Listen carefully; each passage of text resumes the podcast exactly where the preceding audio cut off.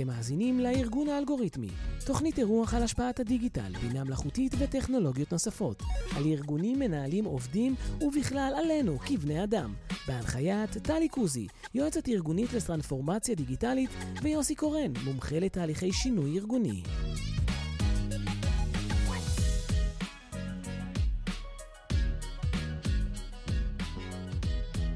אז אה, ברוך הבא, נמצא איתנו ישע סיוון. אהלן, אהלן. איזה כיף שבאת. בטח. אהלן. בטח, צעדת פה ברור. קילומטרים. אמ, יוסי, תציג את ישע. אה, כן, אני אגיד אה, שדוקטור רשע סיוון הוא מייסד ומנכ"ל של דיגיטל ראש ו-Lifelong Learning for Digital Leaders. אז בוא אנחנו תעזור לנו. נדבר על המשפט הזה עוד הרבה. כן, אז בוא, בוא תעזור לנו להבין מה זה דיגיטל ראש, אה, ומה זה Lifelong Learning for Digital Leaders. בואו נתחיל הפוך, הפוך, הפוך. מי אוקיי. אתה? העולם, אה, אני, אני בסוף. העולם משתנה מאוד. אנחנו אחרי בחירות, לפני בחירות בארצות הברית. הולך להיות שם שינויים רציניים. באירופה יש שינויים, באנגליה היה שינויים עצומים, יהיו עוד וכולי.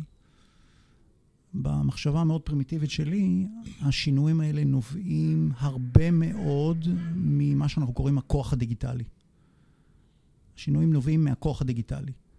למה זה קורה? זה קורה כי הכוח הדיגיטלי הזה הוא מייצר את הפערים המאוד מאוד גדולים שיוצרים את ההקצנה המאוד מאוד גדולה. בואו נתחיל מלהבין את זה במאקרו.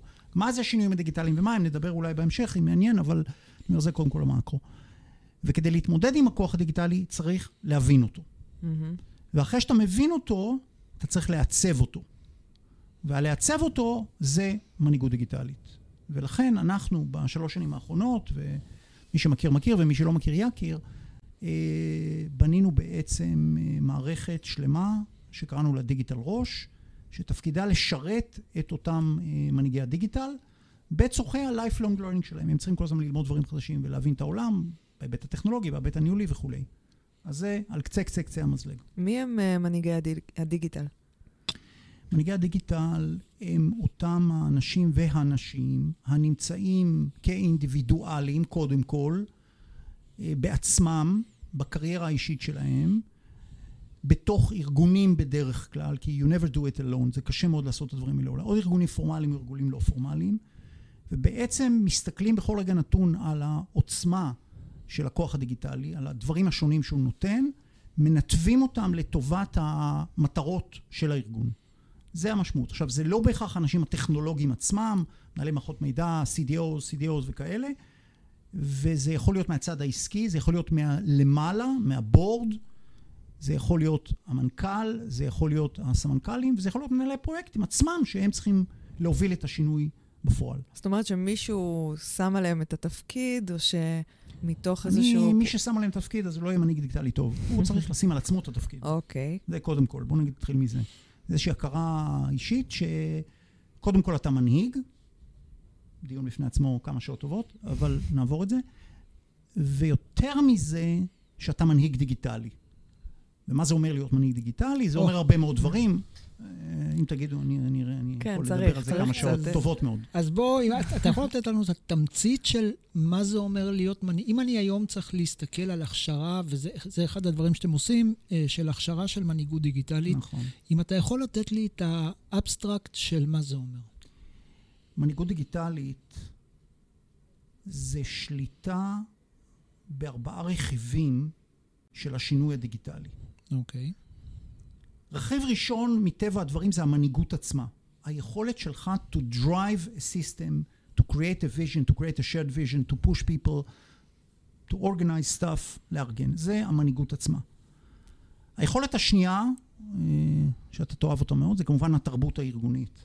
שעליה נדבר עוד מעט. נדבר עוד מעט. תרבות ארגונית, אחלה אש. רק אגיד בהקדמה מקדמית, שזה מסוג הדברים שכולם אוהבים לדבר עליהם, אף אחד לא אוהב לעשות אותם, מטבע הדברים. בדיוק. וזה. הדבר המרכזי הבא הוא כמובן הטכנולוגיה עצמה, ההבנה התכליתית, הרצינית, המשמעותית של הטכנולוגיה עצמה, להבין מה זה Active Directory, מה זה DNS, מה זה TCP/IP, מה זה זה, מה זה... כל... בלי הדברים האלה, אני בכוונה אומר את זה לטובת הציבור, שיבינו שאי אפשר להיות מנהיג דיגיטלי בלי שאתה יודע את התכלס. זה, אתה יכול לדבר על זה, אתה לא יכול להבין את זה, אבל... נכון. וכמובן, הדבר השלישי המשמעותי בסדרה הזאת זה ה business. עכשיו, כשאני אומר business, אני מתכוון business processes, כמובן, גם ארגונים חברתיים וגם ממשלות וכל, וכולי, וזה How do you conduct your business in a different way. מהמם. יצא לי באנגלית, אבל בכוונה. יענקי, אתה חייב להבין שאתה חי בעולם מאוד מאוד גדול, אחר, זה לא רק למחשב את הדבר הקיים, אלא כן. זה כמובן לעשות את הדברים אחרת, וזה הצד העסקי. אז הנה דיברנו על ארבעת הרכיבים האלו, מנהיגות למעלה, תרבות למטה, צד שמאל, ביזנס, צד ימין. אני, אני, טכנולוגיה. אני רגע רוצה לקחת אותך אחורה, כי אמרת משפט אה, שהכוח הדיגיטלי, אם אני לא טועה, אה, יוצר איזושהי אה, הבחנה, או יוצר משהו, איזה שהם זעזועים, פער. ב- פער בעולם. כן, בטח. אה, אם אתה יכול להסביר טיפה את הנקודה הזאת. אה, כמעט בכל רמה אנחנו מבינים היום שהכוח הדיגיטלי מייצר פערים מאוד מאוד גדולים. בואו נתחיל מזה שמהימים של תום פרידמן, The World is Flat, אנחנו מבינים היום שייצור נעשה רובו במזרח, עד הרמה הזאת שארה"ב עכשיו הודיעה לפני חצי שנה שהם רוצים להחזיר הביתה את ייצור הצ'יפים לתוך ארה"ב. אתה אומר, בואנה, זה מה קרה פה? כל הסדרי עולם השתנו. זה ברמת המקרו. ברמת האדם הבודד, יש הבדל עצום בין אלה שמחוברים למודרנה, למקורות הידע העולמיים שקיימים בעולם, לבין אלה שלא. ואלה שלא, היכולת ההשתכרות שלהם היא נמוכה יותר. ואם אתה מסתכל היום בארצות הברית, אלה שלא נמצאים ברסטבל בארצות הברית, והם מצביעים בכיוון מסוים, והערים, ניו יורק וסן פרנסיסקו, הם מצביעים למקום אחר. וזה בסופו של דבר, בין השאר, נובע הרבה מאוד מהפערים שנוצרים בגלל הכוח הדיגיטלי. זה בהשכלה, זה ביכולת השתכרות, זה באופציות, זה בהרבה מאוד דברים. וקורה לנו גם בישראל. יש הבדל עצום בין תל אביב לבין מה שקורה מחוץ לתל אביב. אז אה, מה שנקרא לתשומת ליבנו. כן, מדינת תל אביב לעומת בטח. ה... מעניין אותי לשאול אותך, אמרת ישראל, אנחנו חיים בישראל, מדינה פצפונת לעומת כל מה שקורה בעולם, ואנחנו פה בתוכנית הזאת בעצם מנסים להסתכל על מה שקורה היום, מה מתהווה ועומד להיות עוד יותר חזק ברמת המהפכה הדיגיטלית שהיא כבר, אה, היא כאן חזקה, ולאן אנחנו הולכים בעוד אפילו חמש שנים. פעם הסתכלנו עשר, עשרים שנה, עכשיו זה חמש שנים, אפילו, אפילו פחות. איך אתה רואה את מה שקורה היום פה בישראל? כמה שעות אה, אה, יש פה? לנו...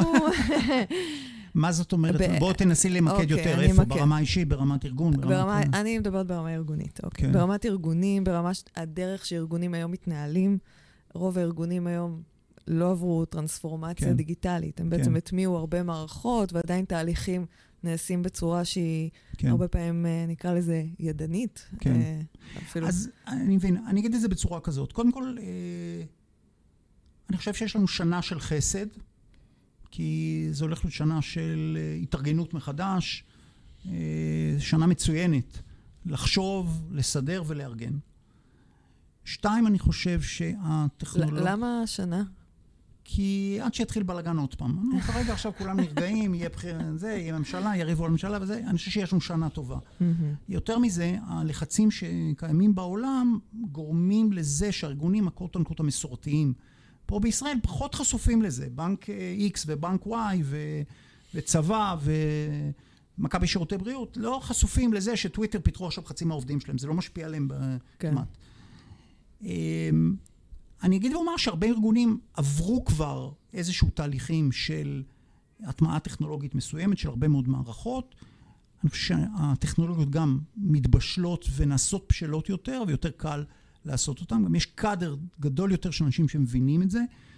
אה, אני אגיד עוד דבר, לא צריך היום להסביר למנהלים למה זה חשוב. זאת אומרת, מישהו אומר לי, תסביר לו למה זה חשוב, אני אומר לו, אתה תסביר לו, אין לי כוח בשבילך, בוא נעבור הלאה. כן, היום הוא רוצה לדעת איך אני עושה כן, את בדיוק, זה. איך אני עושה, איך אני עושה, מה קודם, מה אחר כך, זה מקום אחר טיפה. שהוא מסתכל נגיד חמש שנים אחורה, שהיה צריך באמת Y וזה, ותביא לי ROI, אני תמיד אומר, אם מנהל בא ושואל אותך שאלת ה-ROI, אז עזוב, חבל על הזמן, לך למשהו אחר. אה, אז אני חושב שבקטע הזה אנחנו במצב אה, יחסית טוב.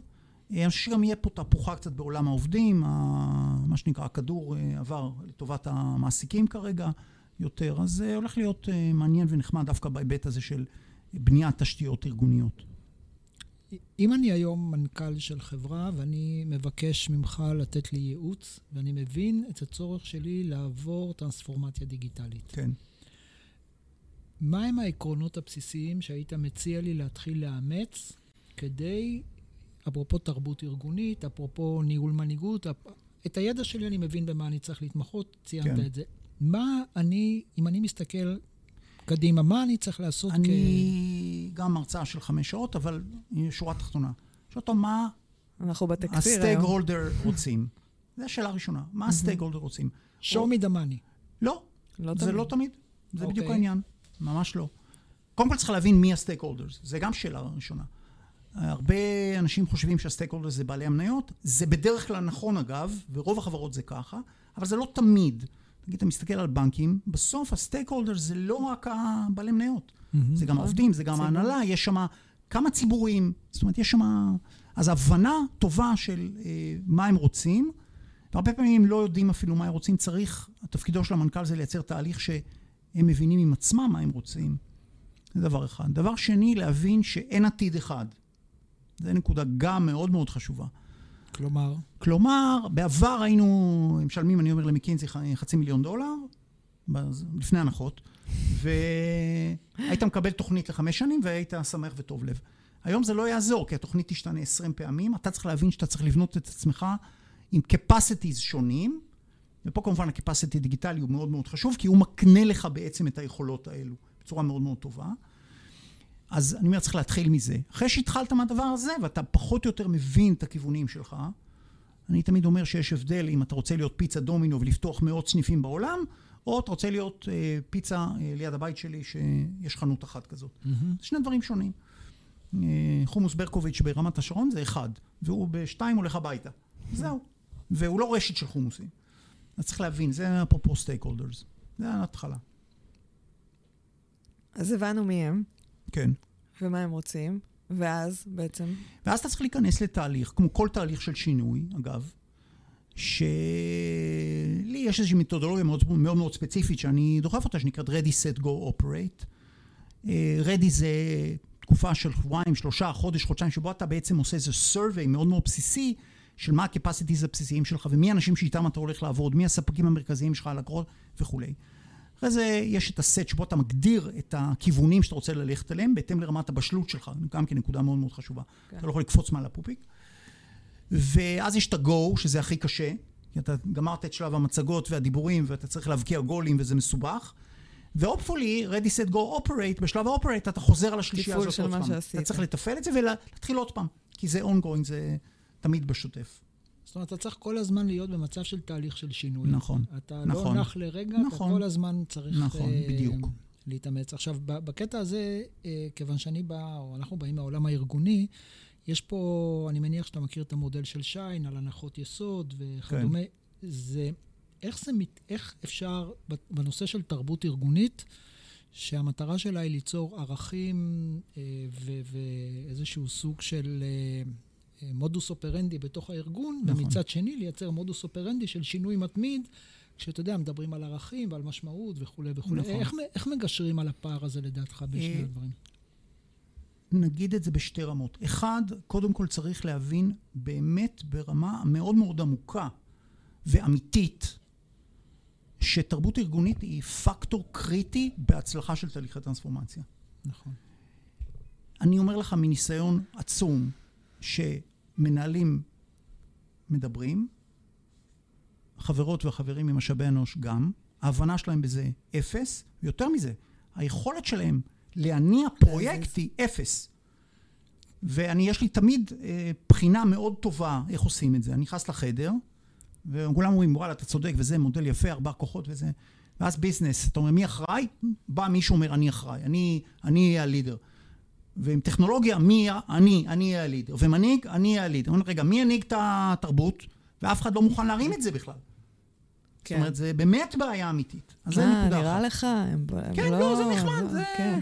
יש אה, תמיד ורדה ממשאבי אנוש. כן, זה, בזה. עושים outsourcing לסיפור כן, הזה. בדיוק. לוורדה. היא גם לא עובדת בחברה, היא... היא היועצת. ותיקה, כן, כן. ותיקה ש... לא משנה. אחד. עכשיו, נגיד שזה בסדר ונגיד שעברנו את המכשול הזה, עכשיו צריכים פה הבנה מאוד מאוד מעמיקה של כיצד תרבות ארגונית משתנה, צריכה להשתנות בעקבות תהליכים דיגיטליים. אוקיי.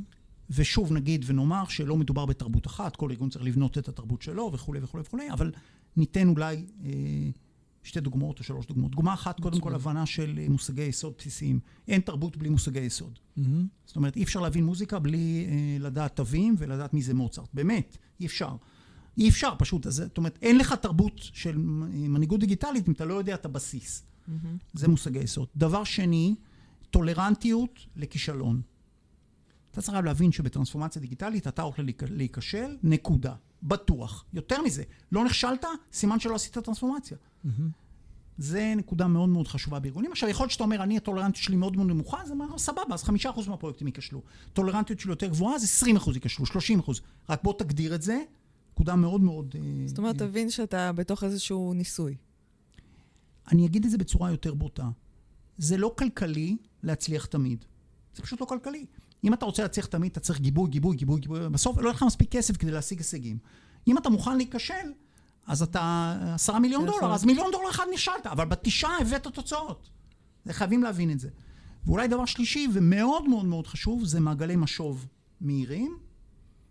שוב, מונחים טכניים, נגיד A-B testing, זה דבר מאוד מאוד מאוד חשוב בנושא הזה. חלק אינטגרלי מתרבות דיגיטלית זה הטמעת היכולת להכניס תהליכי משוב, כולל האלמנטים טכניים בתוך התהליכים, וזה בעצם שלוש דוגמאות, שוב, יש הרבה. זאת אומרת, מתחילים משוב מההנהלה וגם מהעובדים, מ- מכל מי שנוגע יותר, בדבר? לא, אני, עוד יותר מזה, זה מובנה מ- לתוך הסיסטם. Mm-hmm. זאת אומרת, בכל רגע נתון אתה צריך לראות איפה הסנסורים שנותנים לך פידבק שמאפשר לך לשנות ולשפר. אתה צריך ממש לשלם כסף שיהיה לך את המנגנוני מדידה האלה בתוך הפרויקט, בתוך המוצר, בתוך השירות וכולי. ובנקודה הזאת, זה בעצם במידה מסוימת, אתה מתאר אה, משהו שנקרא אולי תרבות אג'ילית, של כן, ליצור כן, מצב מחלט, של, mm, של כל הזמן... בהחלט. ומצד שני, זה מחייב את מה שמוגדר על נדמה לי רונלד חפץ, מנהיגות אדפטיבית, שאתה כל הזמן כן. צריך כן. להיות בפרונט, לעלות למעלה, לרדת למגרש כן, וכדומה. איפה זה שם מנהלים, נגיד, במונח או בעמדה של שליטה? של אני, בסופו של דבר הוא נותן את האחריות היא שלו. תראה, אני הייתי אומר את הדבר הבא. אה, תיקח אדון אה, אילון מאסק, למשל, hmm. איש נחמד.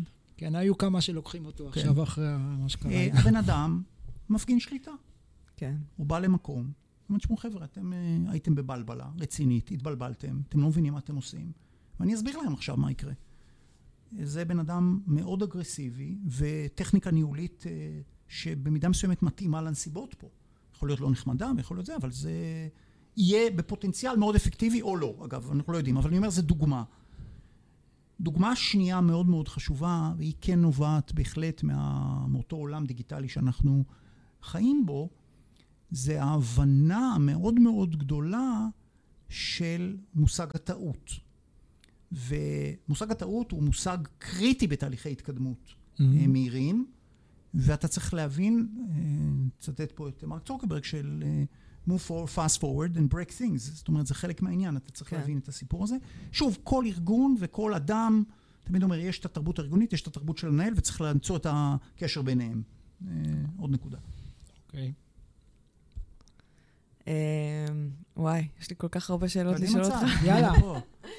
את מבינה, אני לא בבעיה של תשובות. כן, כן, כן, שמתי לב.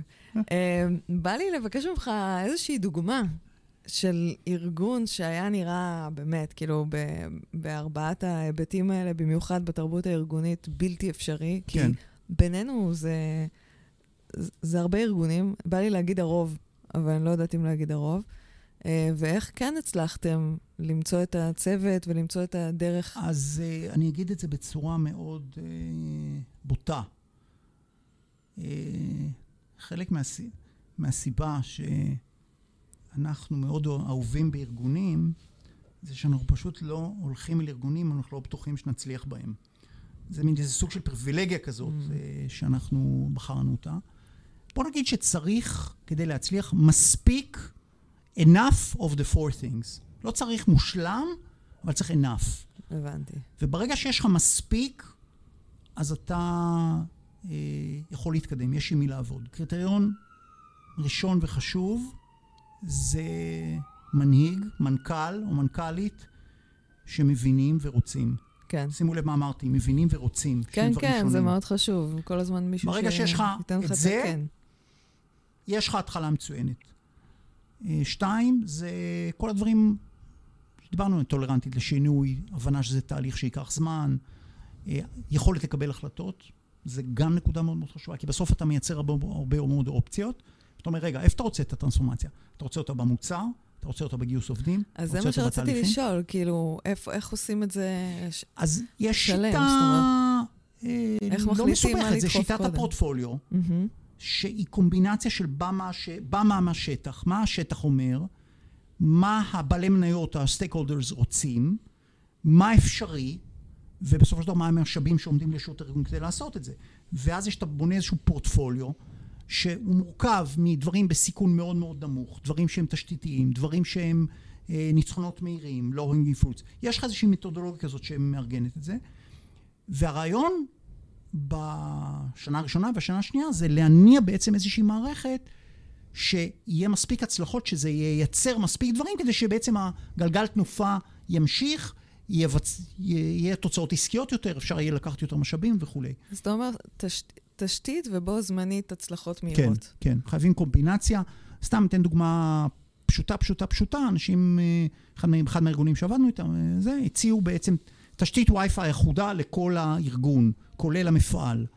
אנשים אומרים, רגע, למה זה טרנספורמציה דיגיטלית? מה, what's the big deal? תקשורת. כן, כן, תקשורת וזה. כן, נקודה מאוד טובה. אם לא יהיה לך את זה, לא תוכל במפעל לעשות IoT.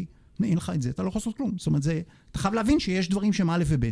ברגע שאתה מסדר את הדברים באיזשהי סדר, ואתה גם מבין את זה, mm-hmm. כי שוב, אני מחזק גם את מושג ההבנה. אתה, אין, לא יהיה IoT בלי שיש uh, encrypted Wi-Fi בתוך המפעל. זאת אומרת, זה לא יקרה. אתה צריך להבין את זה. אז ברגע שאתה מבין את זה, אתה יכול בעצם לייצר uh, את הפורטפוליו הנכון שמתאים לארגון, שהופפולי מקדם אותו. אם אני מסתכל היום על uh, כל מה שקשור ל... Uh, אני רגע רוצה לעבור ל... לנושא אחר, לנושא של החינוך. גם עליו דיברנו קצת. Mm. אמרת שיש לך mm. הרבה מה להגיד mm. על הנושא הזה.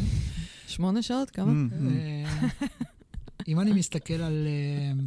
כמו שאומרים, Don't get me started. כן. אם אני מסתכל על הכשרה של הלומד היום בראייה עתידית. כן. ש... אתה מתכוון בית ספר? אני זהו, מתכוון... הלומד הארגוני... אני מציע לך שלא ניכנס כן. לזה, אל תרגיז. בוא, בוא, בוא, בוא נדבר על הלומד הארגוני. כן, דבר איתי על הלומד הארגוני. בוא, יותר קל. אה, סיימתי צבא או התחלתי לעבוד. נכון, או, יפה. מה אני, במה אני צריך עכשיו להתחיל להשקיע, או כדי להיות רלוונטי? שאלה מצוינת, ותשובה מצוינת אני נותן לך עכשיו. קודם כל להבין... זה אנחנו נגיד. להבין ולהעמיק שאתה הולך להיות lifelong learner. אוקיי. זה לא שאתה תגמור עכשיו ארבע שנים ואתה לא תלמד יותר. זהו. ולא שאתה תגמור עכשיו תואר שני ואתה תלמד יותר. אתה הולך ללמוד כל החיים שלך ולהקדיש איקס אחוזים יותר גדול מהחיים שלך ללמידה. Mm-hmm. ולכן הקפסיטי שלך ללמוד הוא הפונקציה הראשונה להצלחה. זה לא משנה מה אתה יודע. זה שינוי עצום. כן, לייצר איזושהי גמישות מחשבתית ו- ו- ומרחב למידה פנימי. והשקעה פיזית, זמן, אנרגיה, mm-hmm. בללמוד. ביכולת ללמוד. אגב, אני מגייס עובדים רק על זה. על בסיס היכולת ללמוד. על בסיס היכולת ללמוד. אני נותן להם חומר חדש, אני רואה, אני ממש מסתכל עליהם, ואני רואה מה קורה, ואני אומר, זה, ולכן אומרים, למה אתה מראיין בן אדם חצי שעה? אני לא צריך יותר. אם אני רואה שהוא מסוגל ללמוד דברים חדשים, לא מפחד, מנהל את זה נכון וכולי, אז יש לו פוטנציאל. הוא עובר אחרי זה דברים אחרים, אבל זה א' ב'. וזה לכולם ככה, בכל גיל, going forward. זה נובע, אגב, גם מהעולם הדיגיטלי, מטבע הדברים. כי העולם הדיגיטלי מייצר המון שינויים, דיברנו על זה. Mm-hmm. הוא מייצר גם המון אופציות ללמידה, ויותר מזה, הרי גם המשמעות של מה זה ללמוד עכשיו בעולם החדש, זה אחר לגמרי. אז זהו, אם תוכל לגמרי. להגיד על זה עוד משפט, מה זה אומר ללמוד בעולם החדש? אה, אני אגיד את זה בצורה, בסיפור, בדרך הסיפור. אני למדתי בצעירותי תכנות. אוקיי. Okay. תכנות זה ממש היה תכנות פעם. כל האנשים מסתכלים היום, מסתכלים תכנות. כן, היום תכנות זה חיפוש. פעם היה תכנות. פעם היית נכנס למחשב, היית עושה CLS, clear screen, פורט זה וזה, היית כותב את הכל באפס. מדבר עם המכונה בשפתה. מדבר, הוא אומר לה מה לעשות. היום 99 אחוז מהזמן של המתכנת זה Stack Overflow וחבריו, התוכנות האחרות שלנו. וחיפוש אה, קודים מוכנים. חיפוש קודים. ואתה... עכשיו, זה מחייב אותו רמת הפשטה הרבה הרבה הרבה יותר גדולה. שימו לב, מה זה אומר החיפוש הזה? זה הוא עושה את החיפוש, הוא מוצא עשר אופציות, צריך להסתכל עליהם במהירות. איך אני הופך אותם לשלי גם. סורק אותם מהר ואומר, רלוונטי, לא רלוונטי. כן. עכשיו, יותר מזה, יש לו פתאום בראש, רגע, אני בכלל לא הבנתי מה יש פה. האם אני בכלל צריך להבין, או לא צריך להבין בכלל? It's a brave new world, וככה, אגב, מאוד שווה להסתכל על התכנות, מכיוון שאני מסתכל על רפואה של עוד עשר שנים, it's going to be exactly like that. הרופא, הוא קודם כל מחפש. אם יהיה רופא. בטוח יהיה רופא. יהיה רופא? בטוח. יפה, נרגעתי. בטוח. רופא או רופאה. היה שווה. בטוח. אין שאלה. להפך, מישהו צריך לתרגם לך. לתרגם את מה שהמכונה... לתרגם את ה... מה המהות שלה, זה גם שלוש שעות אפשר לדבר. ואז התפקיד שלו זה למצוא את האלטרנטיבות ולבחור את האלטרנטיבה המתאימה. למצוא את האלטרנטיבה, למצוא, להבין איך מחברים בין זה לזה, לדאוג לתחזוקתיות של זה בטווח ארוך, להבין שזה לא כדאי להיכנס לזה. יותר מזה, קיבלת עשר אופציות. אתה יכול, רק הזמן של לבדוק את כל האופציות זה עשר שעות. אין לך עשר שעות, יש לך שעתיים. אבל ימציאו אלגוריתם שיודע לעשות את זה. אז קודם כל, יש כבר כאלה גם, שלא תחשוב. אבל גם את זה צריך להבין. נכון. בקיצור, עולם אחר לגמרי. וזה משמעות של המרג'ינג של הלמידה והעשייה. Mm-hmm. שימו לב, הלמידה הוא כבר לא מצב שאתה עושה אותו אקסטריטוריאלי למשימה עצמה, הוא אמבדד בתוך המשימה עצמה. אבל, אבל איך לומדים את זה? כאילו, מי שאין לו את זה. אני מאוד מתחברת לזה, מי שאין לו את זה, לא נעים לי להגיד לך אה, מה יקרה איתו. יהיה לא רלוונטי. כן. יהיה לא רלוונטי. או שיהיה משתמש. משתמש... אה, כן, ב... אבל איך הוא יוכל? אבל בדיוק, לא יהיה לו מה... מה, מה, מה תרומתו תהיה לעולם? זה שאלה, זה הפערים שדיברנו עליהם. זה פערים. והפערים רק, רק גדלים. היכולת הסתכלות של אלה שהם בטופ טיר האלה, שמבינים, גדולה, והיכולת ה... בואו ניקח דוגמה הכי פשוטה בעולם לטובת כל המקשיבים פה. לא תדע אנגלית, אבוד לך. כן. זהו, אתה גמור. אתה גמור. עכשיו, למה אתה גמור? אנשים אומרים לי לא וזה. אתה גמור כי אתה תמיד מקבל את הידע שלוש שנים אחרי שהידע כבר קיים. אתה רוצה לשאול שאלה, אין לך את מי לשאול. זהו, כן. נורא פשוט. אני, אני רוצה רגע, יש לי הרבה מה להגיד על הסיפור הזה, בטח לאור המצב ה... של הממשלה החדשה, בטח. וזה, ולימודי ליבה וכאלה. החלטנו שלא מדברים פוליטיקה. לא, זהו, השאלה כן. אם ילמדו לתכנת בארמית. כן. אה, אני רגע רוצה לגעת בעניין הזה של הפערים. דווקא אלון מאסק אה, או צוקרברג, אה, אחת הסכנות של זה, זה שאנשים שהם מאוד מתוחכמים, חכמים ומבינים את העניין, יכולים לייצר אינסוף מניפולציות שישפיעו על הרבה מאוד אחרים, שאין להם באמת את היכולת אה, לנתח את זה. קוראים לזה טיק טוק. כן. אתה יודע, זה בקטע הזה, אתה, אתה לא באמת תדע. והשאלה היא איך, אם יש או צריך, או מה אמור להיות סוג של מאזן, אם ניתן בכלל. זה בדיוק מה שהוא ענה לך, ש, שהאנשים האלה יושבים בטיקטוק, וזה יישמע, אני כבר שומעת שזה נשמע מתנשא, אבל כאילו יש את הטלפון, ומה שמנגישים בקלות, ושם ככה המחשבה נבנית. והיא נבנית לא לכיוון ש... יעזור לאדם. אמ, אני, אני מדבר על הקטע של, מדברים על איזונים ובלמים. אני מדבר כרגע על... אילון מאסק, הרי היום דרך הטוויטר, יכול, אה, ביידן מאשים אותו שהוא מעביר אה, או יוצר מניפולציות. איך אתה יכול ליצור סוג של איזון, שלאנשים יהיה איזושהי חשיבה ביקורתית, ביכולת אה, להסתכל על דברים, לדעת מה פייק, מה לא? קוראים לזה מנהיגות דיגיטלית, זו התשובה. אוקיי. Okay. התשובה היא בהבנה של האנשים, וכמה שיותר אנשים, בצד האפל של הדיגיטל. שים לב שאני השתמשתי הרבה במונח הכוח הדיגיטלי. לא אמרתי כוח טוב או כוח רע, mm-hmm. בכוונה. הדארת' ויידר של ה... כי יש פה דארת' ויידר רציני מאוד. אמ,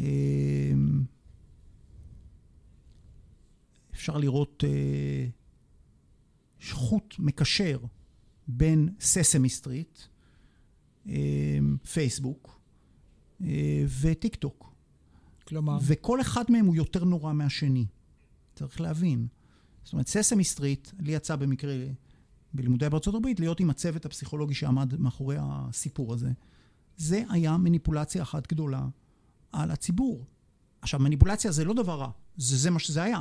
כן, הם רצו. שאנשים יראו ססמי סטריט. ולכן הם המציאו את זה שכל חמש דקות משהו מתחלף. לפני ססמי סטריט לא היה את זה, תוכנית הייתה חצי שעה. עכשיו אתה אומר, מה זה חמש דקות? מה, מה אתה מדבר? אז עכשיו יש לך פייסבוק, ועכשיו יש לך 30 טיקטוק שזה. עשר שניות. כן.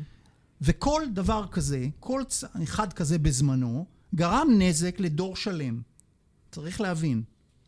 אני מדבר איתך על ססמי סטריט, שזה פסגת פסגות. לא ידעתי ששם הדברים. זה התחיל, שם אבל... זה אה, התחיל. וואו. שם זה התחיל. שמה מתחלף כל חמש דקות? ה- האפיזודה. האפיזודה בפרק. אה, אפיזודה אוקיי. אתה בפרק. רואה את אריק ובנץ, ואז כן. אתה רואה את אה, אוגי, אתה. ויש לך שם מבנה, אנשים לא, לא מבינים, אבל יש לך שם תמיד את מה שנקרא, את ה-phantom question, שביג בורד שואלת אותך, How do you feel today? ומחכה שתי שניות, כאילו שאתה עונה לה.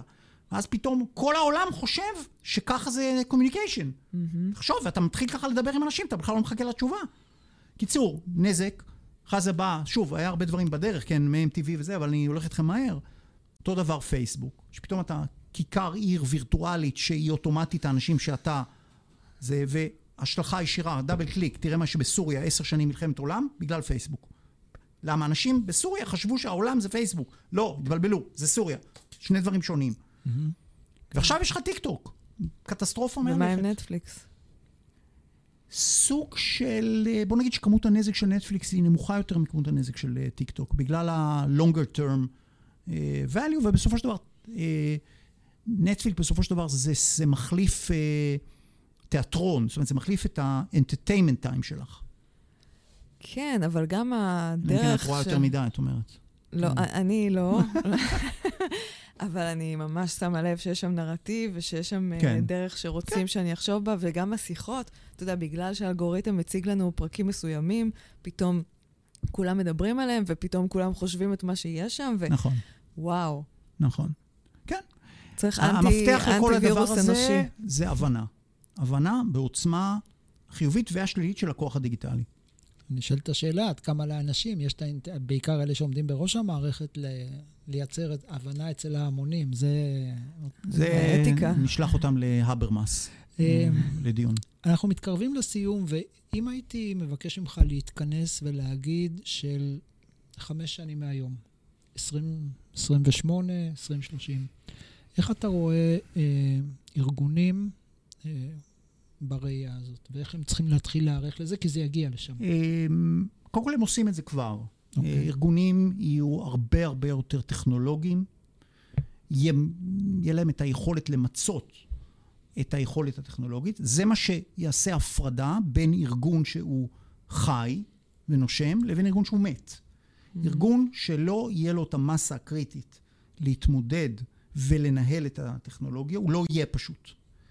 מכאן אתם מבינים עוד נקודה מאוד מאוד חשובה, שלא ירגו, לא יהיו ארגונים קטנים. חש, חשוב להבין את זה. מה כן יהיה? יהיה הרבה שלוחות. מקדונלדס ווולט וכאלה. זאת אומרת, זה לא שאתה לא יכול להפסיק להיות עצמאי, אתה לא צריך להפסיק, אתה יכול להיות עצמאי, אבל אתה בסופו של דבר תישען כן, על איזושהי תחת תשתית עצומה, במודל של אפיליישן, שהוא בעצם יבנה לך את כל התשתית, ואתה תיתן את הערך המוסף הספציפי שלך. אה, אז מי שישכיל אה, היום להיערך לזה, ואליבא דמה שאני אומר, או מה שאני מוכר גם, זה המנהיגות הדיגיטלית, הוא יוכל למצות את ה-value שייווצר בהמשך. ושאלה אחרונה, בבקשה. אה, שנינו יועצים ארגוניים, כן. עתידות בזוקה. כן. מה הולך להיות העתיד של היועצים הארגוניים שנמצאים הרבה מאוד בתחום של מדעי ההתנהגות, פסיכולוגיה, אה, תקשורת בין אישית וכדומה? יש לי תשובה מדהימה. אה, כן, בבקשה. אלה שיתחברו לאג'נדה הטכנולוגי ויוכלו למצב את. עצמם בזירה הזאת, לה. כן. להם תהיה עדנה. כל השאר, אני אומר לכם טוב, כי ישראל זה מדינת היועצים הקטנים, אני קורא לזה. כל השאר, מצבם יהיה לא רלוונטי פשוט. זה צריך להבין את זה. כן. אז הצורך הוא עצום, אבל צריך לבוא עם מטען גדול. כן, יש הרבה עבודה. יש לך אחלה מטען, טלי. תודה. ישה, איזה כיף שבאת. Thank you very much. היה תודה רבה. We can do this more often. אה, כן, בטח. אנחנו ממש נשמח לעוד פרק, לפחות, לפחות אחד, של. שמונה שעות אבל. ברור. אז המון תודה, ו... תודה לכם על הארגון המושלם. תודה. ואנחנו נוסיף אה, ב- בתיאור של הפודקאסט לינקים לדיגיטל ראש ולכל מה ש... מעולה. אז תודה רבה. יפה.